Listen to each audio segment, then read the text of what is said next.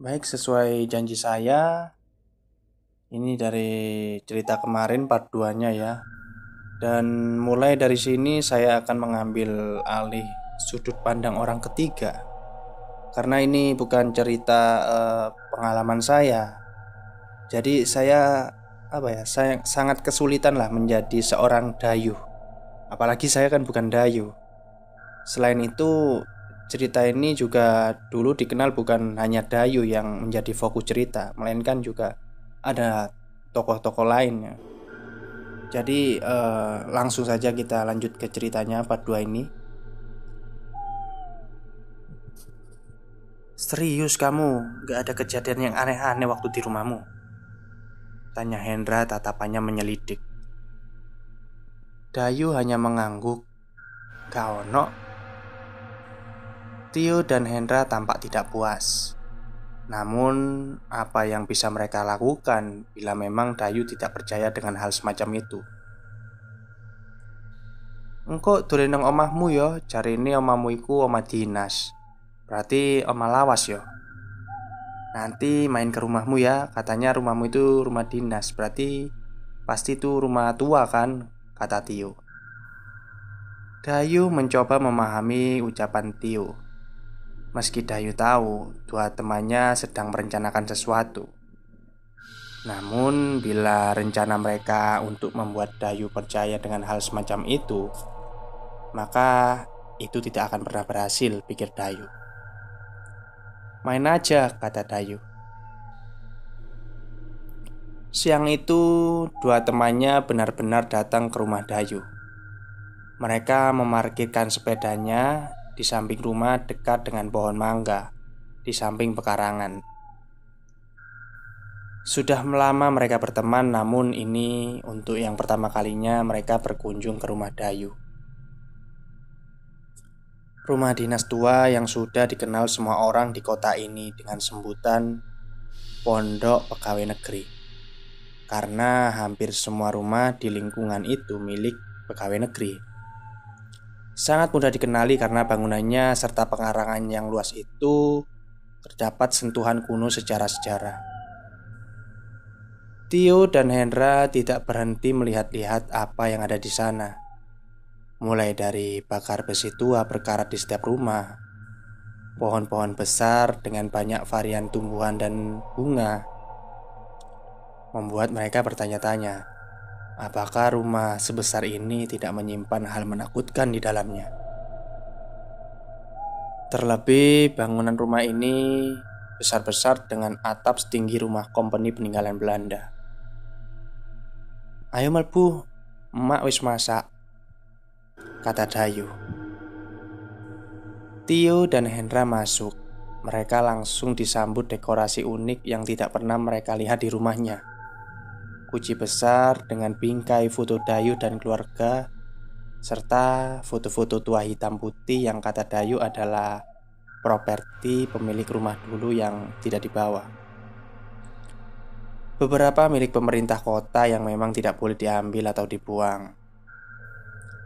Dayu mengajak Tio dan Hendra pergi ke dapur. Mereka melewati lorong rumah yang memang besar dan panjang dengan daun pintu di mana-mana. Sebelum melewati kamar Dayu, mereka melewati kamar orang tua Dayu.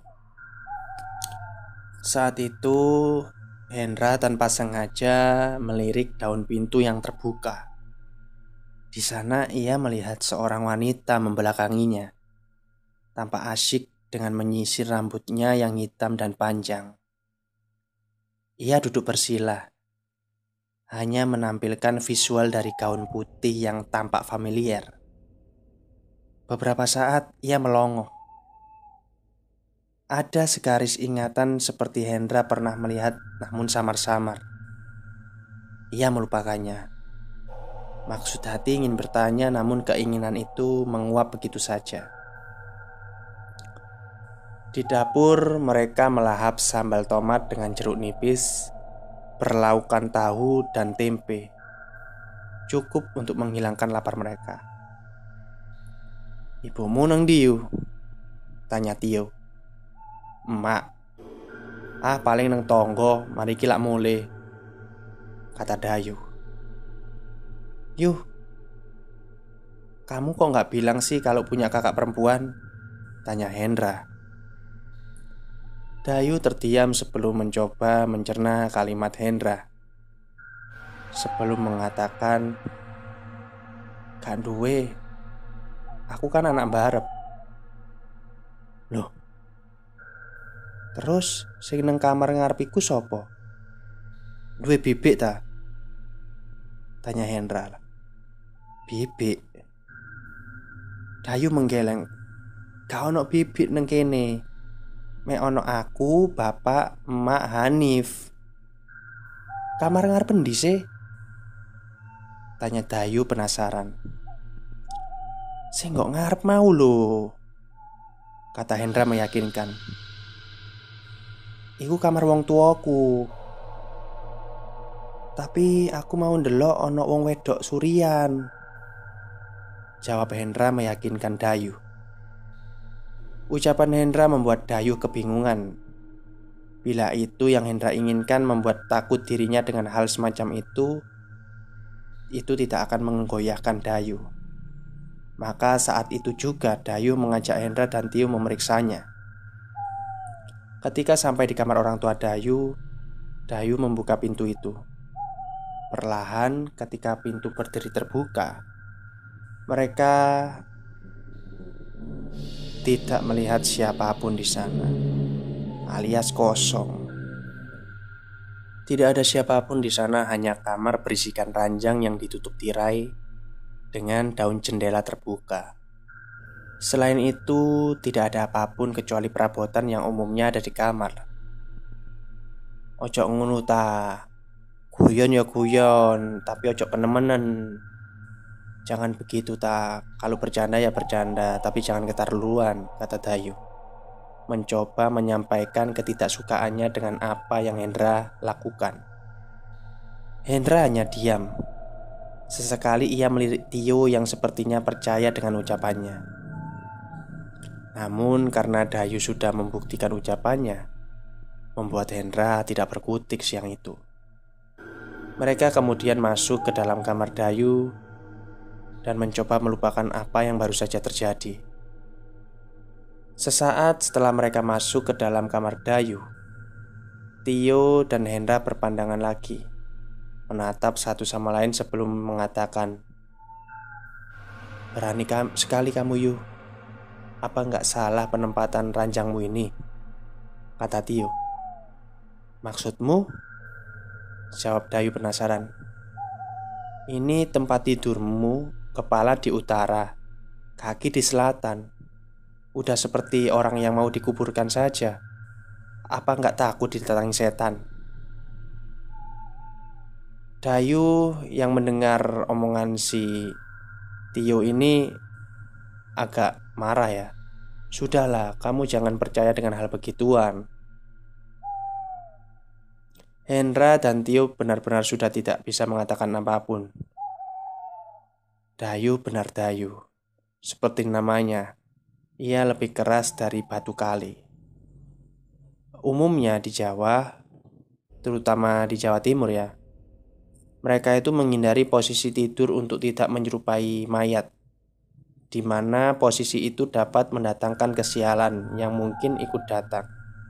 Selain itu, posisi tersebut dianggap tak lazim karena dipercaya memanggil mereka yang sudah meninggal. Sepanjang siang mereka mengobrol ke sana kemari sembari bercerita apa pun lah. Sampai tiba-tiba Tio tercetus sebuah ide untuk memainkan sebuah permainan yang dulu menjadi semacam euforia menguji mental anak seumuran mereka. Jalangkung pensil. Begitu anak-anak memanggilnya dulu. Meski awalnya menolak, Dayu tidak bisa membuat kedua temannya menghentikan permainan konyol itu. Bahkan sebegitu terkenalnya permainan itu sampai Dayu tahu cara memainkannya. Meski dengan beberapa media yang berbeda.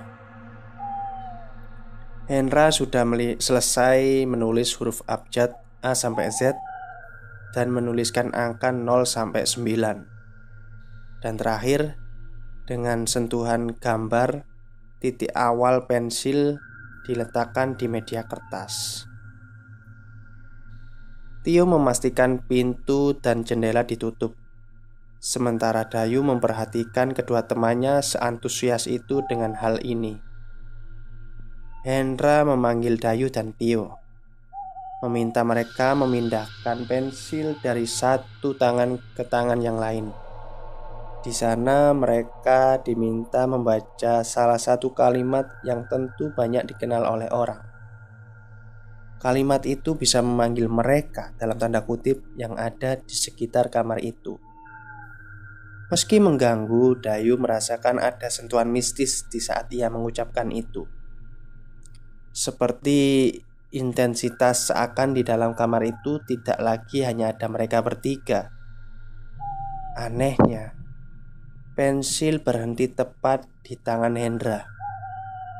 Sehingga Dayu dan Tiola yang berhak mengajukan pertanyaan pada Hendra. Di sana ia akan berpura-pura menjadi tangan kanan dari mereka yang bersedia. Ayo tako, kata Hendra yang sudah menempelkan pensil pada media kertas itu. Peraturannya adalah Hendra tidak boleh mengangkat pensil itu dari permukaan kertas. Ia hanya boleh menggores kertas itu dengan coretan dan bentuk kalimat yang dipertanyakan. Meski Dayu merasa Hendra berpura-pura berperan, seakan ia benar-benar digerakkan oleh kekuatan tak terlihat. Namun cara Hendra memainkan peranannya ini benar-benar luar biasa. Tangannya gemetar seakan menunggu pertanyaan. Nuwun sewu, kata Tio. Apakah di sini ada yang bersedia main dengan kami? Hendra menatap Tio dan dengan perlahan tangannya bergerak Menggores pensil dan melingkari satu kalimat dari dua kalimat yang tersedia di media kertas Iya Dayu hanya memperhatikan Ia masih belum bisa percaya sepenuhnya Apakah harus sejauh ini? bagi kedua temannya untuk membuat ia harus percaya dengan hal semacam ini. Namun, tatapan Hendra seakan ia benar-benar serius dengan permainan ini. Asmane pun Sinten Nama anda siapa? Tanya Tio Hendra kemudian menggerakkan pensil Ia melingkari beberapa huruf Dan membentuk sebuah nama terang. Sulastri. Dayu yang melihat itu nampak curiga. Seakan Tio dan Hendra sudah merencanakannya. Uh, Bagaimana Anda bisa meninggal? Tanya Tio kembali. Meski menolak Namun Dayu penasaran dengan gerak tangan Hendra. Ia mengikuti setiap huruf yang dilingkari oleh Hendra Menyusunnya sehingga membentuk sebuah kalimat. Kecelakaan. Anda meninggal karena kecelakaan? Hendra tangannya kembali bergerak dan menjawab iya Dayu yang mulai tertarik kemudian mencoba mengajukan pertanyaan itu Kecelakaan seperti apa yang menimpa Anda? Dengan cepat Hendra melingkari huruf-huruf tersebut dan itu membuat Tio tampak menegang saat melihatnya. Anehnya, ekspresi Hendra yang awalnya tenang tiba-tiba menjadi pucat pasi seakan ia tidak tahu apa yang terjadi. Digilas sebuah truk. Jawab makhluk yang diundang itu. Dalam sesaat, serangan rasa sakit di kepala Dayu tiba-tiba terasa.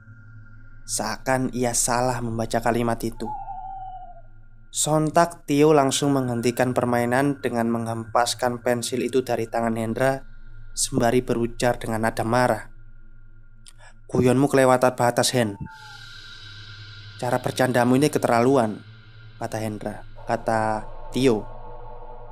Hendra yang sedari tadi diam Kemudian berujar dengan nada terbata-bata.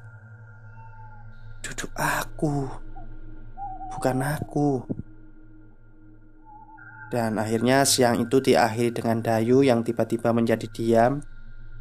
Seakan apa yang baru saja ia lalui tampak mata. Meski Tio menjelaskan awalnya itu hanya permainan iseng belaka. Ada kejadian menarik saat Dayu membuka jendela. Dari rumah tetangganya Ia melihat ada yang mengintip dirinya dari balik sebuah tirai di jendela. Seakan ia menunggu momen ketika Dayuh memergokinya. Sebelum sosok itu lenyap kembali dari balik tirai itu Malam tiba lebih cepat. Dayuh mengurung diri di dalam kamar. Ia masih kepikiran dengan permainan yang dia lakukan dengan teman-temannya tadi. Meski akhirnya mereka mengaku hanya iseng belaka. Namun nama dan bagaimana pertanyaan Dayu seakan improv dari Hendra. Dan yang menarik pikiran Dayu adalah sosok dari pengintip itu Seakan sosok itu membuat pikiran Dayu melayang jauh. Di tengah pikirannya yang sedang berkecamuk Tiba-tiba terdengar suara pintu diketuk. Yu, keluar nak. Mak minta tolong ya. Dayu membuka pintu dan dilihatnya sosok ibunya. Ia tersenyum sebelum menyampaikan keperluannya. Mak mau ke rumah tetangga sebentar Si Hanif sedang tidur di kamar Temenin sebentar ya, bisa kan nak? Ucap maknya Sebelum melangkah pergi, Dayu pun masuk ke kamar lalu menutup pintu Dayu melihat Hanif, adik perempuannya. Ia tengah tertidur pulas di atas ranjang orang tuanya. Bapak belum pulang. Mungkin lembur, jadi di rumah hanya ada Dayu dan Hanif. Untuk membuang rasa bosannya, Dayu kembali ke kamar berniat mengambil buku pelajarannya. Sesaat sebelum menutup pintu kamar orang tuanya, Dayu sekilas merasa ada seseorang yang melintas begitu cepat. Samar-samar membuat bulu kuduk Dayu berdiri. Namun Dayu menipisnya. Cepat-cepat ia ke kamarnya sendiri. Mengambil bukunya lalu kembali ke kamar orang tuanya. Anehnya, Manakala Dayu menyentuh handle pintu kamar orang tuanya yang seharusnya tidak terkunci, tiba-tiba terkunci sendiri. Seakan ada yang sengaja mengunci kamar orang tuanya. "Mak, Mak sudah pulang," teriak Dayu. Berharap ibunya lah yang sudah mengunci pintunya. Namun, keadaan hening. Tidak ada jawaban apa pun dari dalam kamar.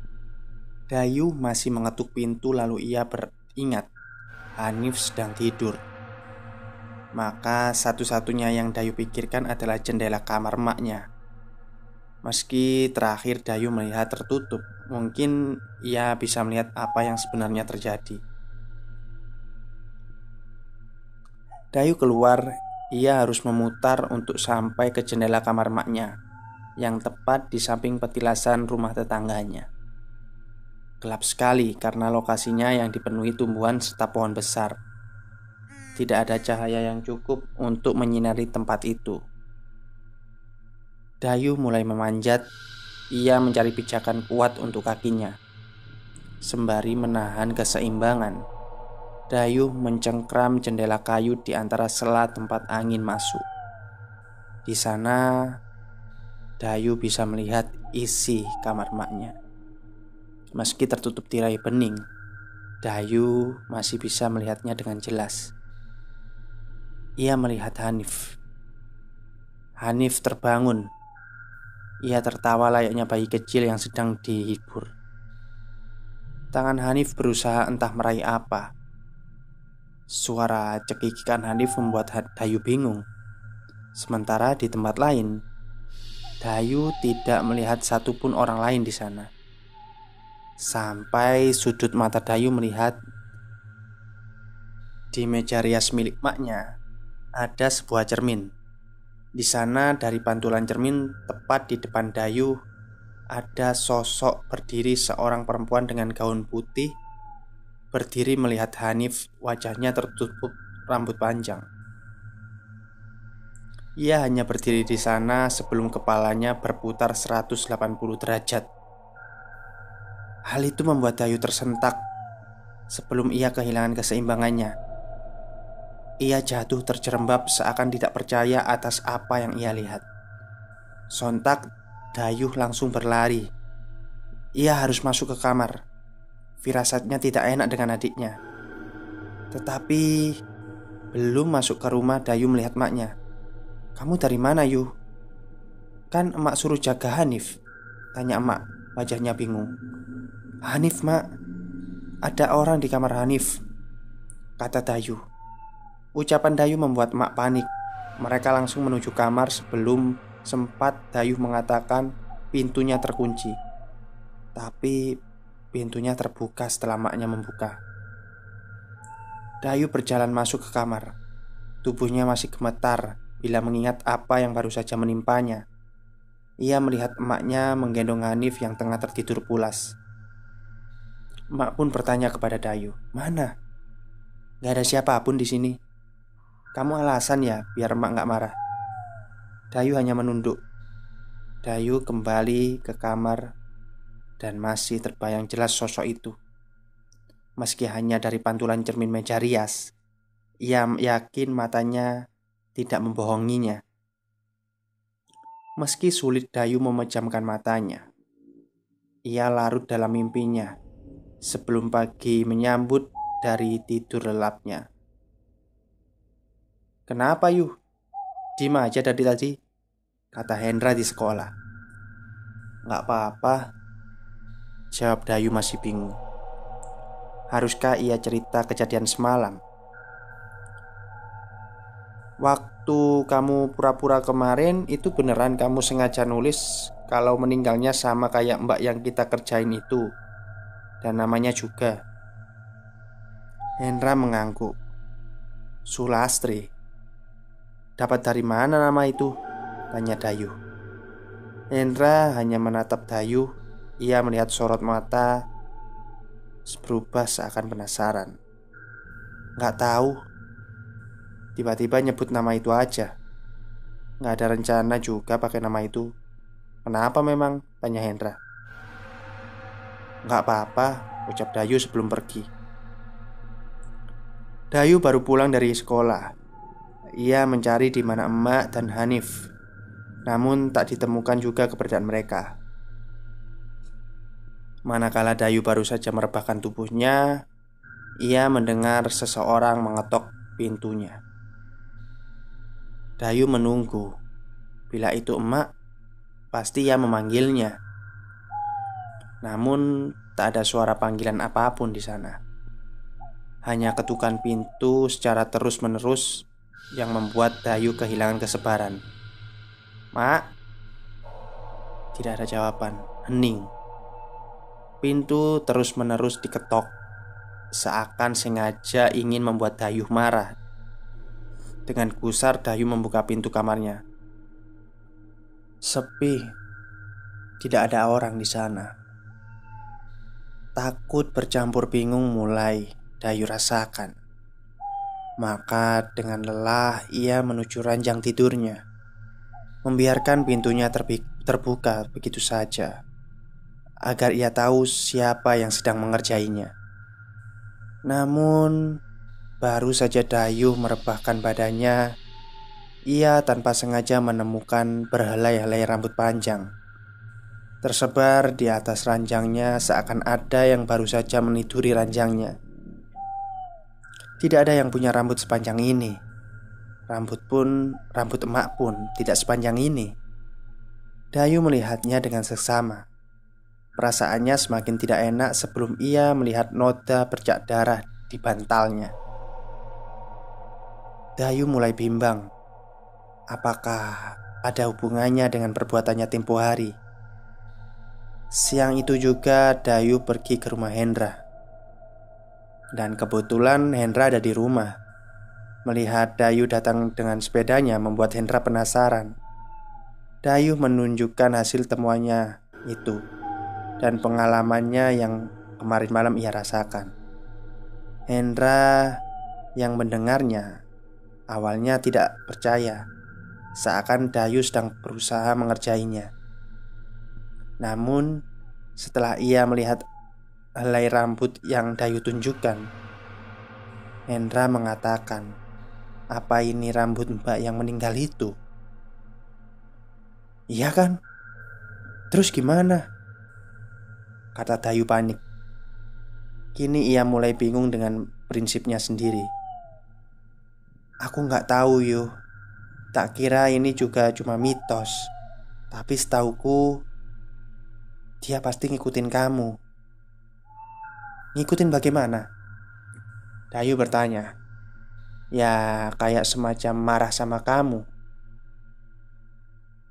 Jadi dia terus gangguin kamu Tapi aneh loh Apa dia nggak ngikutin kamu sebenarnya Tapi menetap gitu di rumahmu Toh kamu cuma merasa dia ada kalau di rumahmu kan? Kata Hendra tiba-tiba teringat Ingat kemarin waktu aku tanya apa kamu punya mbak Apa itu dia? Dan ngapain dia di kamar orang tuamu? Dayu terdiam dan berpikir Lalu mengucap Hanif Saat itu juga Dayu pergi Sekarang ia tahu sesuatu Tapi bagaimana ia akan mengatakannya Di rumah, Dayu melihat emak sedang menimang Hanif di teras rumah. Ia tidak tahu bagaimana ia akan mengatakannya kepada emaknya atas apa yang ia lakukan. Tepat ketika Dayu duduk dan emaknya melihatnya, tiba-tiba emaknya mengatakan sesuatu pada Hanif. Adikmu ini tiap tak bawa ke rumah tetangga selalu nangis. Tapi begitu di rumah nggak nangis lagi. Dayu yang mendengarnya tidak tahu harus berkomentar apa. Sampai seorang datang dan bertamu di rumahnya. Rupanya tetangga tempat emak biasa datang. Kini ganti berkunjung ke rumah Dayu Emak langsung menyambutnya Mengenalkannya kepada Dayu Ia adalah seorang wanita parubaya pensiunan yang sudah lama tinggal di samping rumah Dayu Selama ini, beliau lebih sering menghabiskan waktu di rumah karena masalah kakinya yang sudah tidak sanggup berjalan jauh. Namun, hari ini ia sengaja datang karena emaknya yang mengundang. Ini yang namanya Dayu. Saya sering lihat kamu, loh, Nak. Sebenarnya ingin tak sapa, tapi takut. Kamu kan gak kenal sama Bude, kata wanita itu ramah. Wajahnya keibuan. Ia duduk di samping Dayu sebelum emak pergi ke dapur untuk mengambil minum. Saat tinggal mereka berdua, Dayu merasa sungkan. Sekarang ia yakin sosok yang melihatnya tempo hari dari jendelanya pasti adalah dia. Tetapi Dayu tidak ingin membicarakan hal itu. Kamu takut sama Mbak Lastri yang sekarang mendiami kamarmu? Dayu tampak terkejut mendengarnya. Siapa Bude? Mbak Lastri Kata Bude sembari tersenyum tulus Siapa Mbak Lastri? Tanya Dayu Harusnya Bude yang tanya Kok bisa dia jauh-jauh cuma ingin nyamperin kamu Obrolan mereka terputus manakala Mak muncul membuat Dayu bertanya-tanya siapa wanita ini dan apa maksud dari ucapannya. Wanita itu menghabiskan sepanjang siang mengobrol dengan emak. Sesekali ia tampak gemas melihat Hanif. Namun ada sorot mata di mana terkadang si wanita itu mencuri pandang pada Dayu Seakan ucapannya berhasil membuatnya kebingungan. Kalau ada waktu main lagi ya Kata si wanita itu kepada Mak Kemudian ia melihat Dayu yang dari tadi hanya diam saja. Dayu Kalau kamu mau main ke rumah Bude main aja. Mungkin Dayu mau tanya-tanya sesuatu. Rumah Bude terbuka lebar untuk Dayu. Kemudian si Bude atau wanita itu pergi. Saat matahari sudah terbenam, Dayu termenung menatap rumah Bude. Apa iya? Untuk tahu, ia harus ke sana. Namun ucapannya siang tadi sudah cukup membuat Dayu paranoid dengan kamarnya sendiri. Mbak Lastri. Dayu mengulang nama itu. Tengah malam Dayu terbangun, ia terkaget mendengar suara Hanif. Dengan mimik wajah pucat, Dayu mencoba memasang telinganya dan benar itu suara Hanif. Suara tawa cekikikan terdengar dari luar kamarnya. Dengan pelan Dayu melangkah keluar untuk memeriksanya. Baru saja Dayu membuka pintu, sebuah bayangan di ruang tamu terlihat. Sosok yang tengah warawiri seperti tengah menimang bayi. Selain itu, sunyi sepi suasana itu mendukung sekali membuat Dayu mudah mendengar suara Hanif yang tengah tertawa. Dayu terpaku, bersembunyi di belakang tirai di samping kamar orang tuanya sekat antara ruang tamu dan lorong rumah. Dayu melihat sosok bertelanjang kaki membelakanginya dan sedang menimang-nimang Hanif. Namun tepat ketika Dayu mengamatinya, sosok itu berhenti bergerak. Ia kemudian membungkuk perlahan menurunkan Hanif Lalu kembali berdiri dengan tetap membelangi Dayu yang penasaran. Dari balik sosok itu Hanif merangkak mendekati Dayu. Suaranya beriak. Dayu langsung menyambutnya sebelum sosok itu lenyap, hilang begitu saja. Tetapi aroma Hanif berbeda.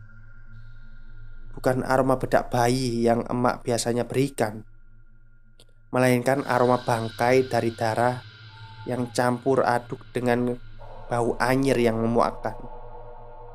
Ketika Dayu melihat Hanif yang ia peluk dengan kedua matanya, Dayu melihat dan memekik berteriak saat melihat sosok kecil itu tertawa tanpa wajah. Bapak dan mak keluar. Wajahnya kaget melihat Dayu yang terduduk dengan wajah pucat saat pasi. "Kamu kenapa, Yu?" Tanya bapak. Di belakang emak Dayu melihat sosok dari wanita yang ia lihat tergilas remuk di dalam truk. Dia melihat Dayu dan tersenyum ke arahnya Sebelum ia melangkah pergi. Sepulang dari sekolah Dayu berhenti di depan sebuah rumah. Dari luar ia masih merasa ragu. Namun tekad yang sudah Dayu kumpulkan sejak tadi kini menyeruak.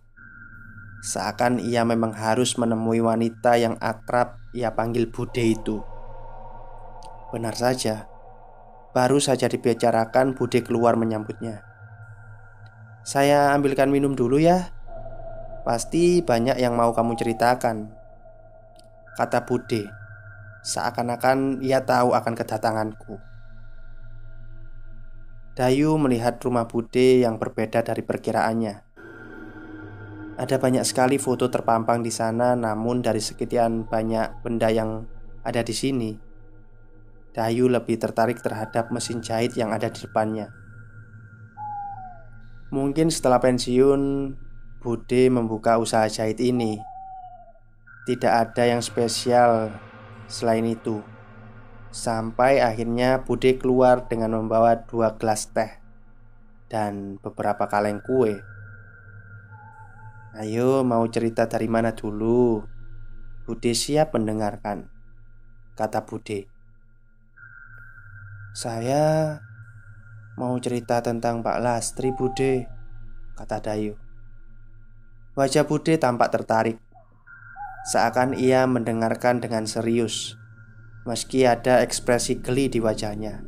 Seakan-akan itu bukan hal yang mengejutkan Bude langsung mengatakannya.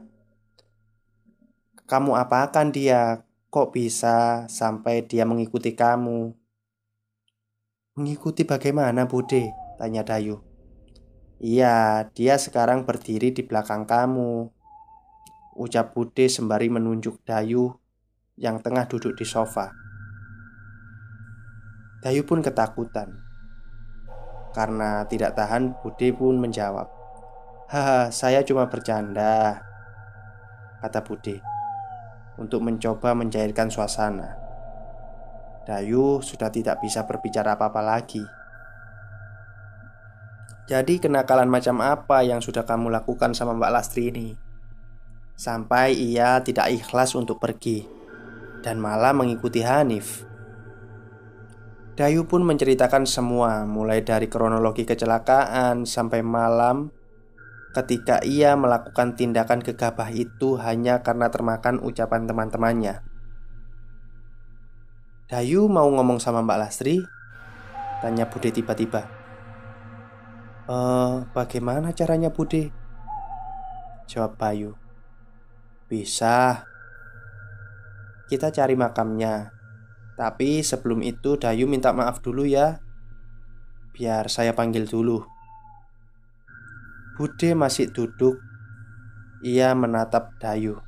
Sebelum perlahan Bude membuka kacamatanya. Beliau meletakkannya kemudian tertidur. Dayu tidak tahu apa yang terjadi selanjutnya karena Bude tertidur pulas di hadapannya. Dayu seakan-akan seperti dipermainkan. Dan akhirnya Budenya terbangun dan menangis. Suaranya begitu memilukan.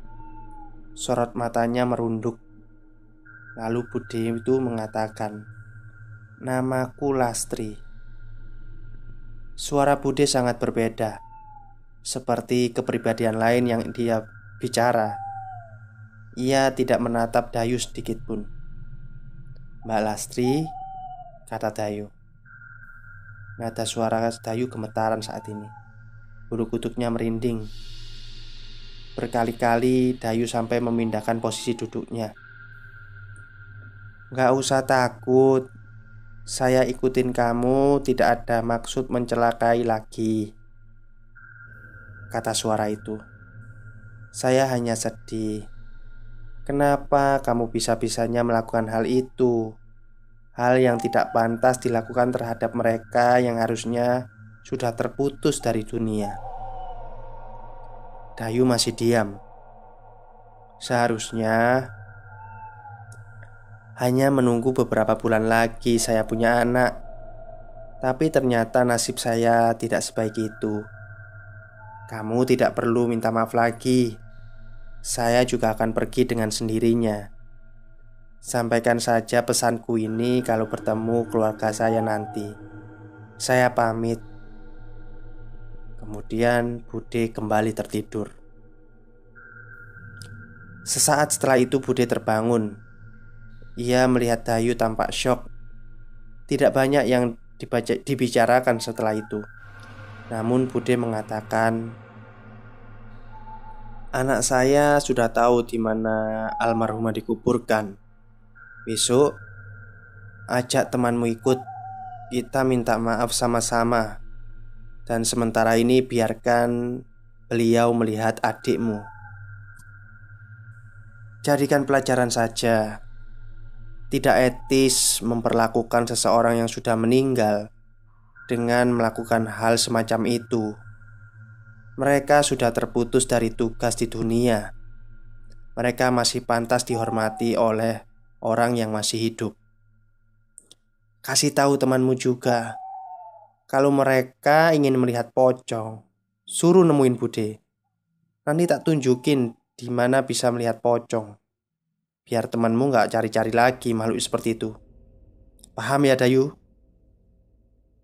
Dayu kemudian pergi pulang Ia sekarang tahu siapa sosok yang ia lihat itu Mungkin sosok menyerupai Hanif adalah janin yang seharusnya lahir dari rahim Mbak Lastri Namun ia gagal lahir di dunia Dan parahnya, Dayu malah meneteskan jeruk nipis di darah Mbak Lastri. Keesokan harinya, Dayu mengajak Hendra dan Tio menemui Bude, dan kemudian mereka pergi ke makam Mbak Lastri. Ya, dari cerita ini ada pelajaran yang bisa kita petik bahwasanya penting bagi kita untuk memperlakukan mereka yang sudah meninggal dengan cara yang terhormat tanpa harus melakukan hal-hal yang bisa mendatangkan karma atau sejenisnya. Saya berharap kita tetap mengutamakan kebajikan atau kebijakan dalam menyikapi segala peristiwa yang ada di sekeliling kita. Terima kasih kepada semua pendengar yang sudah mendengarkan podcast saya malam ini. Dan kemudian saya mohon maaf bila ada kesalahan dalam bercerita. Selamat malam dan selamat beristirahat.